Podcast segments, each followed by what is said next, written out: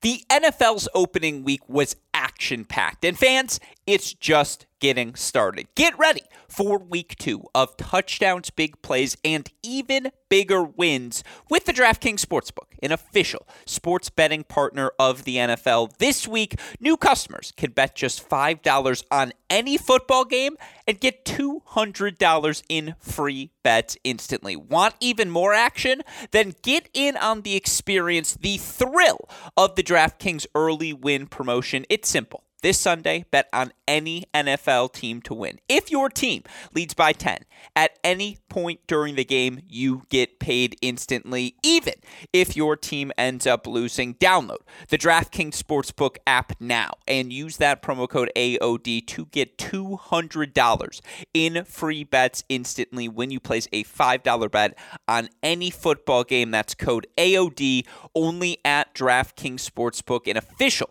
sports betting partner of the NFL. Minimum age and eligibility restrictions apply if you or someone you know has a gambling problem. Crisis counseling and referral services can be accessed by calling 1 800 Gambler in Illinois, Indiana, Louisiana, Michigan, New Jersey, Pennsylvania, West Virginia, or Wyoming. 1 800 Next Step in Arizona or 1 800 522 4700 in Colorado or New Hampshire. 1 800 Bets Off in Iowa. 877 HOPE NY in New York. OPGR.org in Oregon. Call text Tennessee Redline at 1 800 889 9789 or 1 888 532 3500 in Virginia.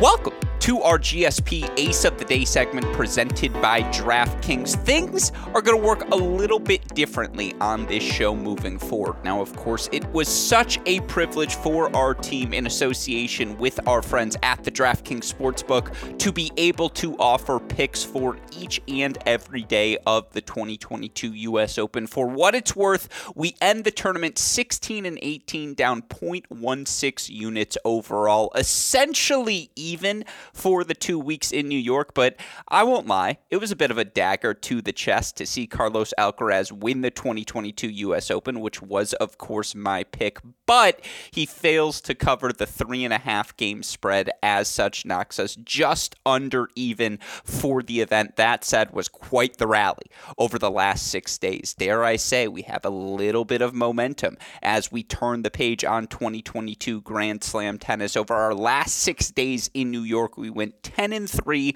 up 6.8 85 units overall over the course of six days. As such, I'm feeling good about the reasoning we've used here on this segment and moving forward on this show in association, once again, with our friends at the DraftKings Sportsbook. We plan to continue to offer all of you tennis fans picks for at least six days a week here on this show. That's right, here at Cracked Racquets might be news to some of you listeners, or perhaps not. We're going to do more podcasting here here moving forward. Really engage with the home stretch of this 2022 season. Yes, Grand Slam tennis is done for the year, but there are plenty of pertinent storylines, plenty of players still to monitor and to enjoy down the season's home stretch. That's exactly what I plan on doing here on this show. Now, because there are so many events that happen across the globe, in any given week of the tennis calendar. Not only do we have tour level action, and this week we've got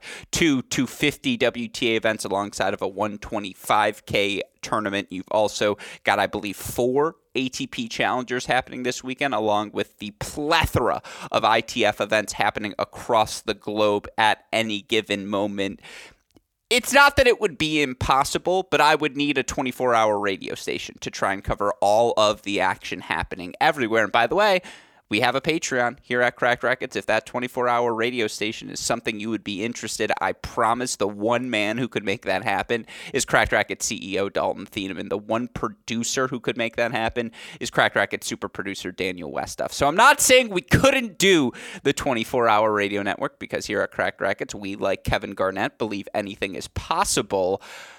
But that would require additional resources to say the least. And so I'm not going to go through every tournament happening everywhere, preview every match on any given day on this segment. That said, I am going to offer aces each and every day, and I am going to discuss the matches that are on my board, the things I think you need to see or at least monitor as a tennis fan to have the fullest grasp on what happens on any given day in the tennis world. So, with that said, the ace of the day segment rolls on here at Cracked Racquets. On this show today, I've got picks for September 13th action. That's Tuesday. Now, worth mentioning, a little look behind the curtains here at Cracked Racquets. I did a radio hit this morning. Yeah, humble brag. Shout out to me. They asked me to do radio hits now. No big deal. But I did a radio hit this morning with a morning show in New Zealand, which was freaking awesome. Shout out to my guy Iggy for the invite.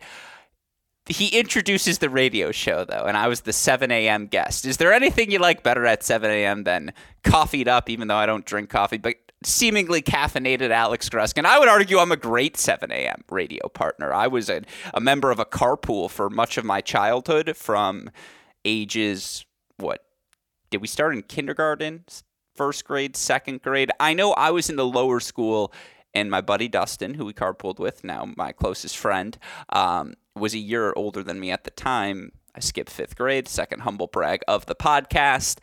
Point being, I'm pretty sure we started in second grade because then we were in the same building afterwards, and we might have started with his brothers earlier. The, the point is, um, I like to think I'm a good morning radio uh, morning person because again, my closest friend Dustin Benuni, our friendship started out as carpool car mates, and now we have this blossoming 20 plus year friendship. But the point is, I know it's already Tuesday in some places where you're listening to this. We are releasing it here on Monday evening time on the East Coast to try and give all of you listeners at least six hours to digest this information and make your plays however you see fit.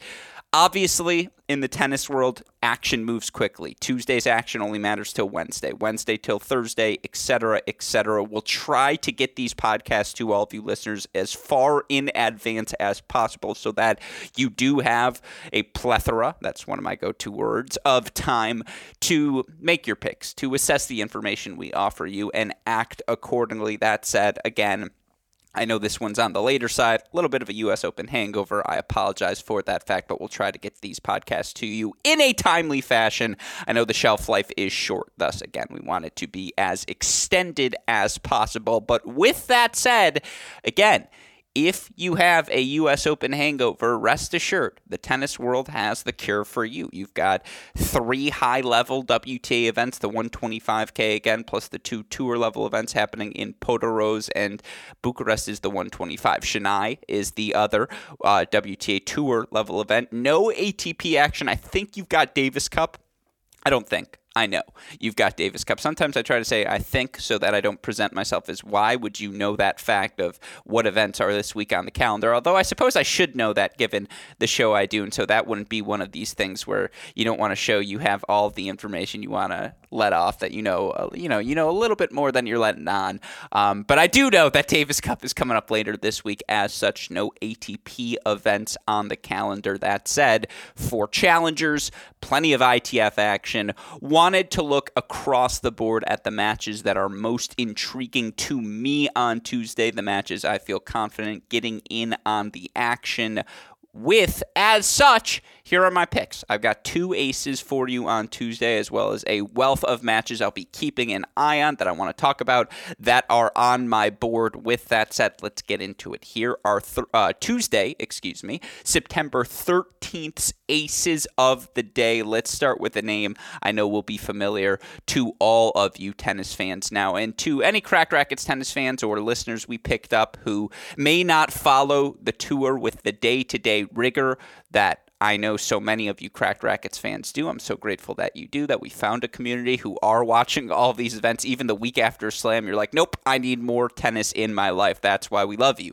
here at CR. That's why we're willing to record these shows six out of seven days a week. Do that over on our mini break podcast as well. And again, try to get listeners all the information that you need.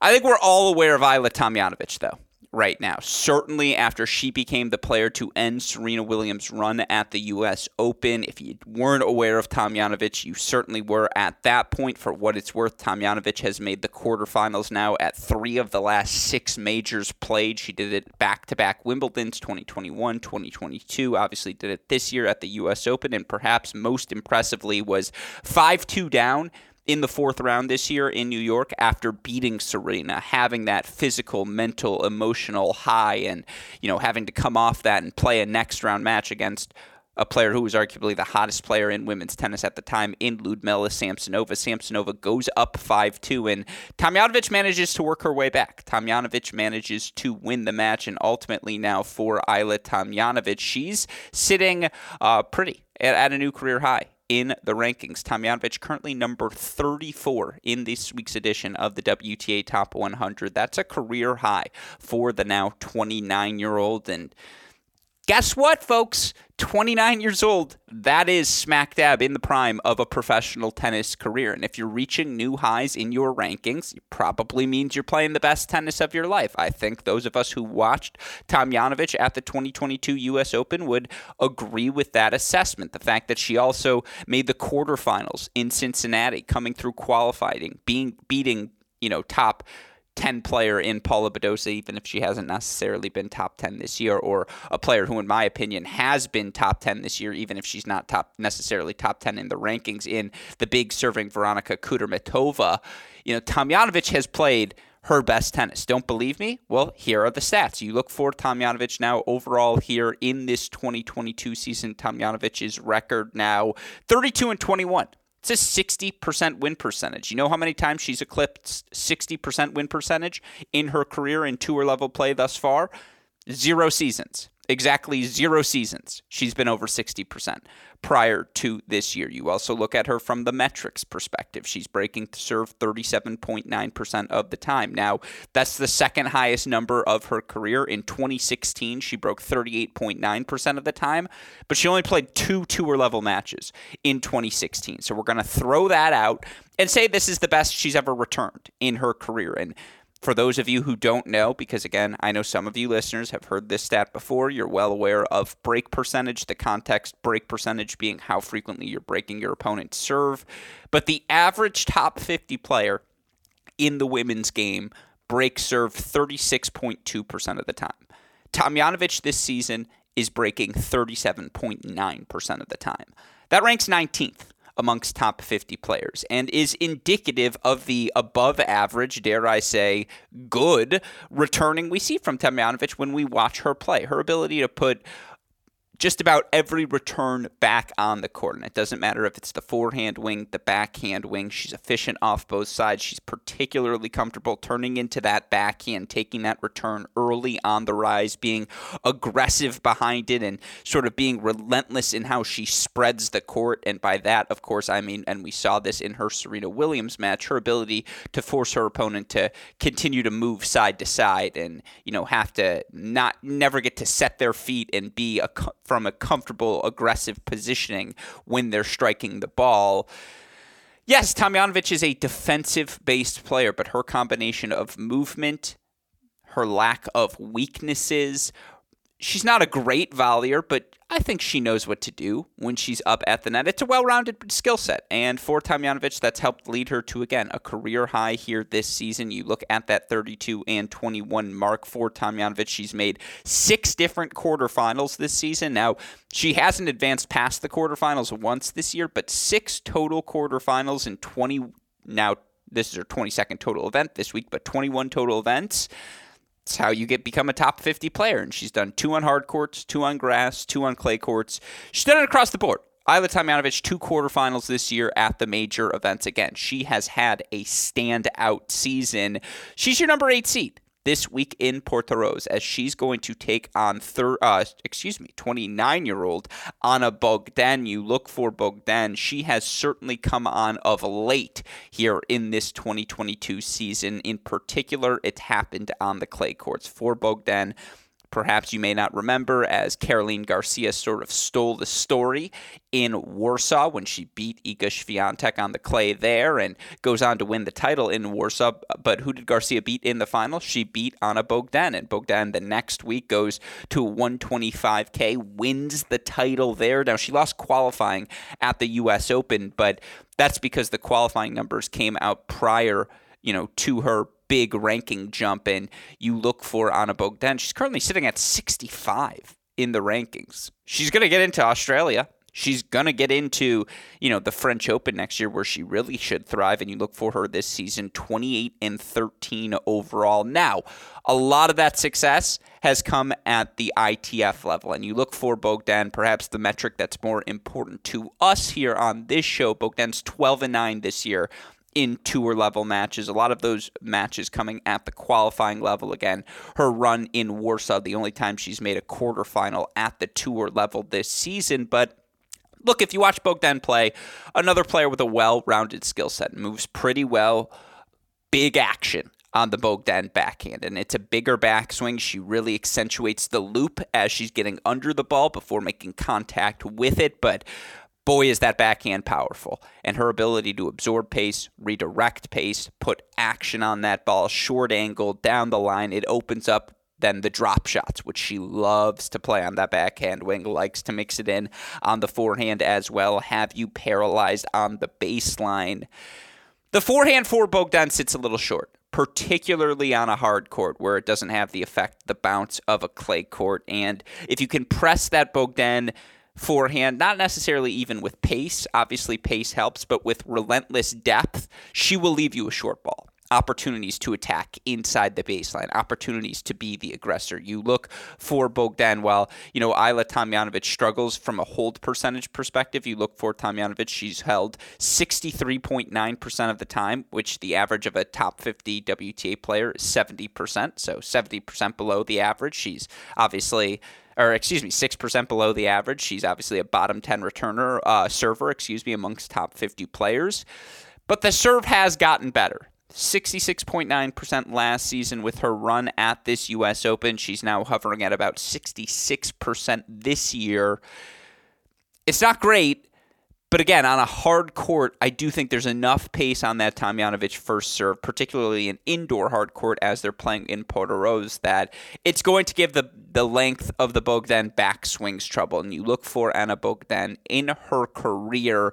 She's 7 and 18 against top 50 players on hard court. She's also lost now 11 of her last 12 against top 50 players on hard courts. Hasn't gotten a win since Dubai in February of 2020. Hasn't gotten an indoor hard court top 50 win. Has she ever gotten one in her career? I don't think that she has. I don't see an indoor top 50 hard court victory for Bogdan in her career. Of course, you look in the tour level overall, Bogdan 79 and 73 in her career.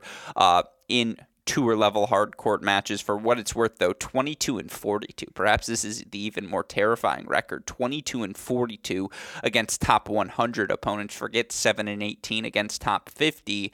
On the flip side, you know, this is the matchup Tomljanovic eats up. You look for Tomljanovic here this season. I mentioned her 32 and 21 record, 60% win percentage overall. She's 20 and 9 against opponents ranked outside the top 50 this season. And, you know, you throw out a Samsonova loss who's now inside the top 50. You throw out a Putintseva loss who's now inside the top 50.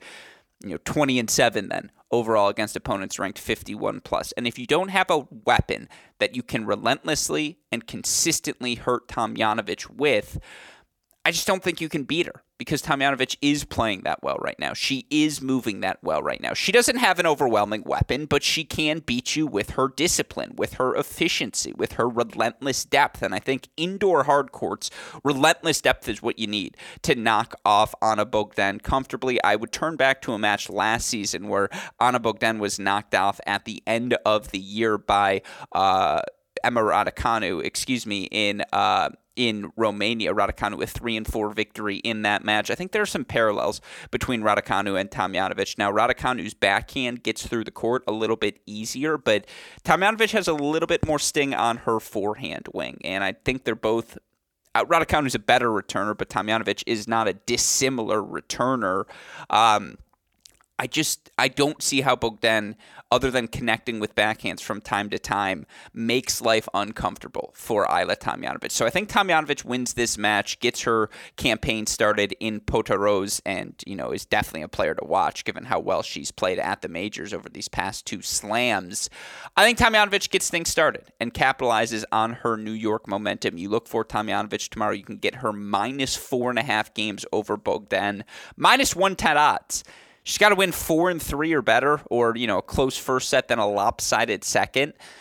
I just think that's what Tomljanovic is going to do. Sure, Bogdan will connect with some backhands. That backhand is probably the singular, uh, single biggest weapon in the match, but it's not the overwhelmingly biggest. And I do think Tomljanovic, much like that Raducanu match, has the sort of backhand with a condensed backswing, her ability to absorb and redirect pace. It's well suited to deal with Bogdan. She moves so well. It deals well with the Bogdan drop shot.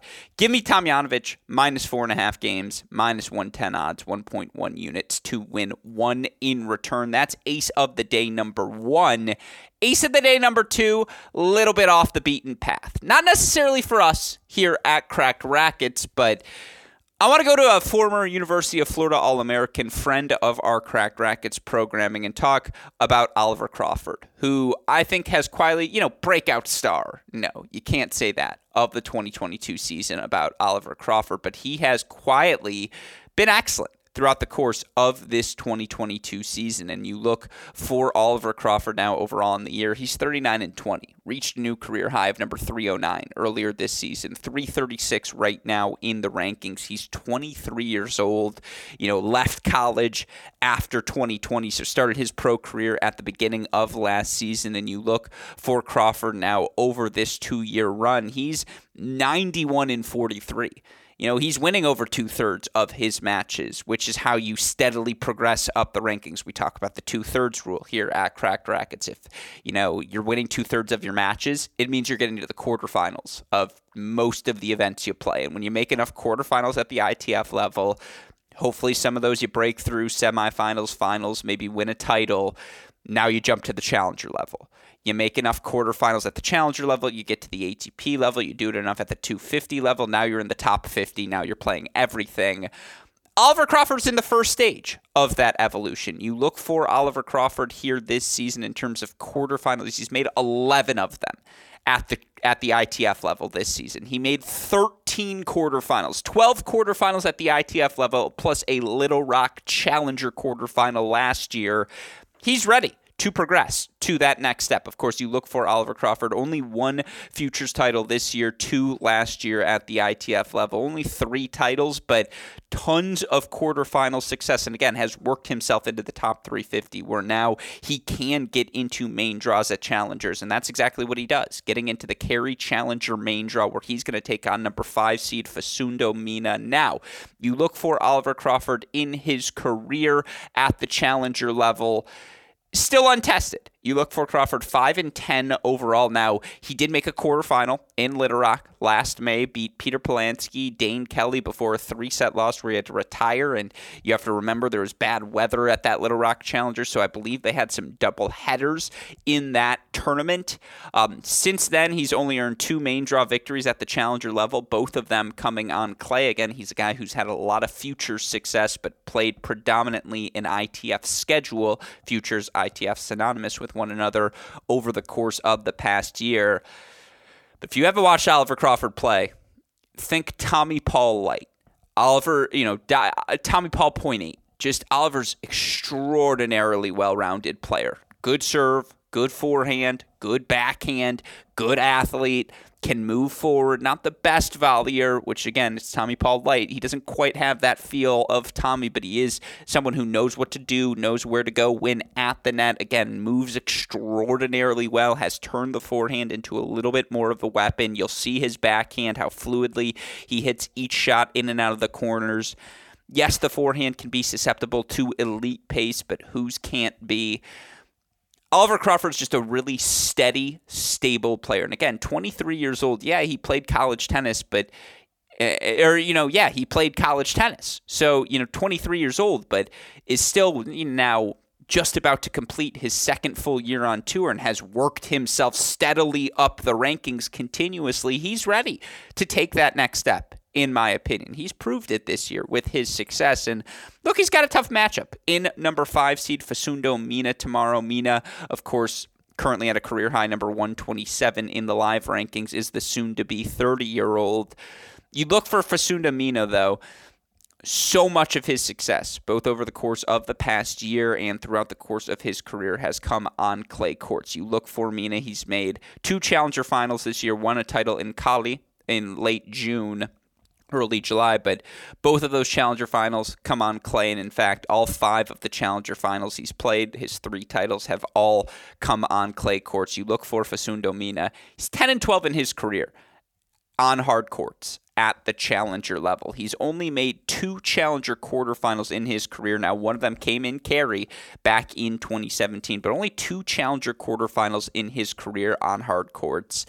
This is an advantageous matchup for Oliver Crawford, who, again, a University of Florida All American, grew up playing in this swamp, you know, from South Carolina. This event's in North Carolina. He grew up playing in this swampy Carolina heat that they're going to see uh, in Cary here for this event. And the way Mena's ball sits up, again, Crawford's going to have opportunities to step up on top of the baseline, have opportunities to strike his backhand early, change direction with it down the line. Another day is here, and you're ready for it. What to wear? Check. Breakfast, lunch, and dinner? Check. Planning for what's next and how to save for it? That's where Bank of America can help. For your financial to-dos, Bank of America has experts ready to help get you closer to your goals. Get started at one of our local financial centers or 24-7 in our mobile banking app. Find a location near you at bankofamerica.com slash talk to us. What would you like the power to do? Mobile banking requires downloading the app and is only available for select devices. Message and data rates may apply. Bank of America and a member FDIC. I just like Oliver Crawford in this matchup. I don't know what Facundo Mena does to relentlessly hurt Oliver Crawford. And if you can't relentlessly hurt Oliver, he's just going to wear you down because, again, his efficiency. He is going to just slowly move you over, you know, inch by inch to that outer third of the court before he attacks you up the line. A lot of similarities between he and former USC All American Brandon Holt. For those of you who watched Holt play at the U.S. Open, beat Taylor Fritz, and just, again, very well rounded players, not going to beat themselves, going to force you to do something spectacular to beat them. I don't think Facundo Mena is capable of doing that spectacular thing on these hard courts in Cary. So give me Oliver Crawford to pull off the upset tomorrow. Crawford plus 110 odds. So even odds makers know, you know, don't sleep on this rising player on at the ITF level. Obviously, they are wary of Mena's lack of hard court success as well. I'm taking Crawford to get the big win to kick off his tournament. Let's take him plus 110 over Mena. Only half a unit to win 0.55. We're going to respect the lack of pedigree, I suppose, for Oliver Crawford and him finding his bearings. I'm sure he'll put some pressure on himself to win this match given the opportunity, but give me Oliver Crawford to get the job done to ultimately advance in this match. Now, those are my two aces of the day. Tomljanovic minus four and a half games, minus 110, 1.1 unit to win one. Crawford plus 110 money line, half a unit to win 0.55. But I've got my eyes on a couple of other things, and I want to run you through them now as we look at the rest of the board. Some of the money lines I keep my eyes on. Aleksandra Krunic playing really good tennis. Just smooth game, absorbs pace extraordinarily well. She's not the biggest, but a great athlete, extraordinary feel. I think she beats Barrage tomorrow, minus 170. I think it's a fun contrast of styles. I think you keep your eye on that match. Thiago Tirante plus 110 over Dennis Novak. Now, I forget which challenger that's happening at this week, but that's one of your clay court matches tomorrow. Thiago Tirante is one of a litany of talented young Argentinian men who have just been killing it at the challenger level. You know, again, Novak, yes, he's going to be the more aggressive of the two players, but that Tirante forehand is not to be trifled with. So keep an eye on that. Tirante plus 110 is interesting. Alastair Gray, former TCU All American, plus 110 against Medjedovic. Uh, that's interesting. Diane Parry, plus 125 against Donna Vekic. Now, Donna Vekic's power, that line drive to the one handed backhand of Parry, Parry's slice, going to give Vekic time to tee off on that ball from the baseline. But look, Parry's going to do some damage. Her serve, her forehand, their weapons, her athleticism belongs in the top 50. there's a lot to like about the game of Diane Parry, and she'll get Vekic for you know she'll force Vekic into the outer thirds. She's a good enough athlete to absorb the first strike of Vekic and force Vekic to put her away. How well will Donna Vekic be playing? She should be the favorite, but I would lean Parry plus 125, and I believe that's another fascinating match happening in either Porto. Yeah, that is in Portoroz happening tomorrow. I mean, again, tons of good matches on the board overall. Those are just some money lines. Trevisan plus 170 against Siniakova simply because Siniakova won a Grand Slam final yesterday. And you're just like, how is that flight going to affect her body going from the doubles to the singles court? So Trevisan plus 170 just for the schedule loss for Siniakova. You know, all those matches going over two and a half sets. Serenko Rusa over go, going over two and a half sets. I think Hartano, uh, Hartono, the former Ole Miss NCAA singles champion, taking on Katie Swan. That's an interesting matchup to keep an eye on. Igor Andreev versus Maxime Janvier. Paul Jubb versus Harold Mayot. Denis Kudla versus Zach Svajda. These are all interesting challenger matchups on the day. You'll definitely want to catch a little bit of. How about Dominic Thiem taking on Gilles Simon? Thiem's a significant favorite. He's minus 400 tomorrow as he takes on Simon in a clay court challenger match. It's minus four and a half games if you want to bet on Dominic Thiem Now it's plus 100 odds that he wins six foot, uh, six four, six four or greater. Has he? He started to look really good on the clay courts leading into the North American hard court stretch. Simon, obviously, home stretch of his career. He's played some inspired tennis of late. He's moving really well, but does he have the sort of weapons to stress the movement of Dominic Thiem, force Thiem to hit on the run, which is really the last piece he's waiting to get back? I don't know if the answer to that question is yes. And so I might even lean Thiem at the minus four and a half games given its plus 100 odds. But more than anything, I think that's just a stay away and a match to watch. I think Julie Grabher, who won a title last week, is a player to watch as well. She's got some weapons, folks, if you haven't seen her play. But again, that's what I'm keeping my eye on. Tuesday across the tennis world. Again, you've got three WTA events in Chennai, in Portoroz, in Bucharest. You've got the four challenger events happening across the globe. ITF action everywhere. We'll be back each and every day to offer picks, tell you the matches you should be watching most closely. Of course, we'll be recapping it all over on our mini break podcast feed. So if you aren't already, go give that a subscribe, please. It would make it would mean the world, I should say, to myself and super producer Daniel Westoff. But again, one last time, aces of the day for Tuesday, September 13th. Tomljanovic minus four and a half games over Bogdan, one minus 110, 1.1 units to win one. Crawford plus 110 money line over Facundo Mena, half a unit to win 0.55. Of course, as always, a shout out to our super producer, Daniel Westoff. Fuck of an editing job he does day in, day out, making all of these podcasts possible. Shout out as well to our friends at DraftKings. With that said, for our super producer, Daniel Westoff, our friends at DraftKings, and from all of us here at both Cracked Racquets and the Tennis Channel Podcast Network. I'm your host, Alex Gruskin. You know what we say. May the odds be ever in your favor. Good luck, everyone.